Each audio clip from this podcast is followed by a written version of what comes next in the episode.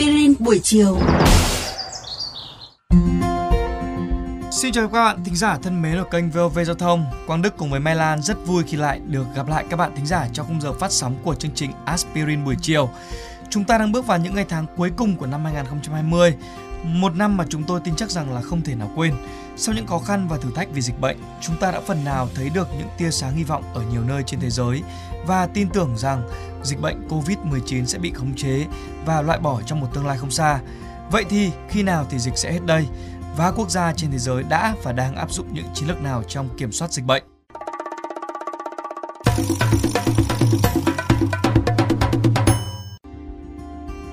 Tính tới thời điểm hiện tại, virus corona đã tấn công 215 quốc gia và vùng lãnh thổ, gây bệnh cho gần 30 triệu người và khiến gần 1 triệu người tử vong. Tháng 3 năm 2020, Tổ chức Y tế Thế giới WHO đã chính thức tuyên bố COVID-19 là đại dịch toàn cầu.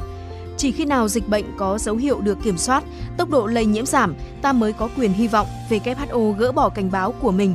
Thế nhưng, điều đó phụ thuộc rất nhiều vào chiến lược hành động của chính quyền các quốc gia. Theo đó thì có 3 chiến lược đã và đang được áp dụng bởi các quốc gia khác nhau trong nỗ lực xóa sổ COVID-19. Ba chiến lược có thể tạm gọi như sau: tự động vượt qua, trì hoãn và tiêm chủng diện rộng và phối hợp xóa sổ. Có thể hiểu như thế nào về ba chiến lược này? Đâu là một chiến lược tối ưu nhất và đang được nhiều quốc gia áp dụng? Hãy cùng chúng tôi tìm hiểu ngay sau đây.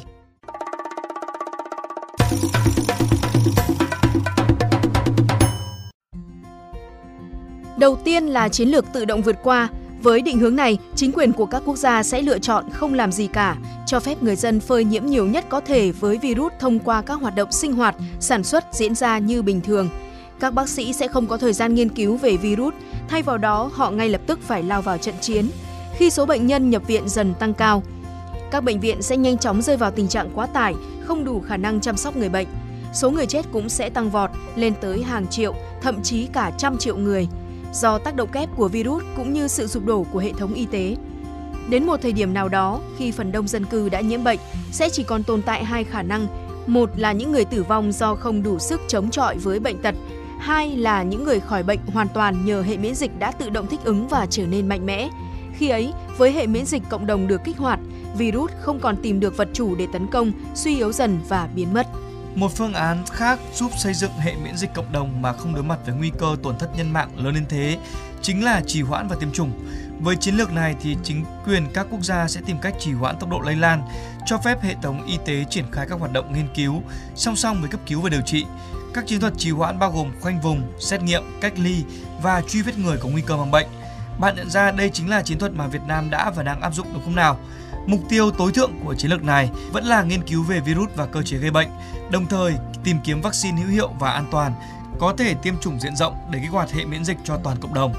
Trong khi đó, phối hợp và xóa sổ đòi hỏi sự chung tay của chính quyền các nước nhằm bỏ đói virus thông qua cách ly, giãn cách xã hội và hạn chế việc di chuyển trong và giữa các quốc gia.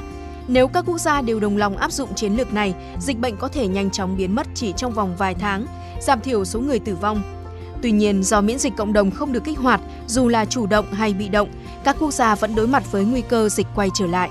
Như vậy có thể thấy rằng chiến lược tự động vượt qua tưởng chừng như là một lựa chọn không tốn công sức cho giới cầm quyền và hệ thống y tế lại có thể gây ra tổn thất nhân mạng khủng khiếp trong khi là vẫn không thể nào chắc chắn khả năng kích hoạt của hệ miễn dịch cộng đồng khi người khỏi bệnh vẫn có thể tái nhiễm. Chiến lược phối hợp và xóa sổ lại chỉ có tác dụng khi có sự phối hợp tuyệt đối giữa tất cả quốc gia mà điều này gần như là không thể. Chỉ có trì hoãn và tiêm chủng diện rộng, kết hợp cùng định hướng phối hợp hành động nghiêm túc trong nội bộ cũng như bên ngoài biên giới các quốc gia mới chính là biện pháp thực sự căn cơ triệt để. Khả năng là trong một vài năm, các loại vaccine sẽ được phát triển và đưa vào tiêm chủng đại trà với chi phí ngày càng thấp, trong khi hiệu quả và độ an toàn kiểm chứng cao hơn. Khi đó, virus có thể bị xóa sổ hoàn toàn và không còn khả năng quay trở lại. Các bạn nghĩ sao về chủ đề tuần này của chương trình Aspirin buổi chiều? Để nghe thêm hoặc nghe lại các số Aspirin buổi chiều trên các thiết bị di động, thính giả của kênh VOV Giao thông có thể truy cập vào các ứng dụng Spotify, Apple Podcast trên hệ điều hành iOS, Google Podcast trên hệ điều hành Android, rồi sau đó gõ một trong các cụm từ khóa Aspirin buổi chiều, VOV Giao thông hoặc là VOV Giao thông. Xin hãy gửi thư góp ý hay là câu hỏi về hòm thư aspirin buổi chiều a gmail.com hoặc qua fanpage Aspirin buổi chiều của chương trình. Rất mong nhận được phản hồi của các bạn. Xin chào và hẹn gặp lại.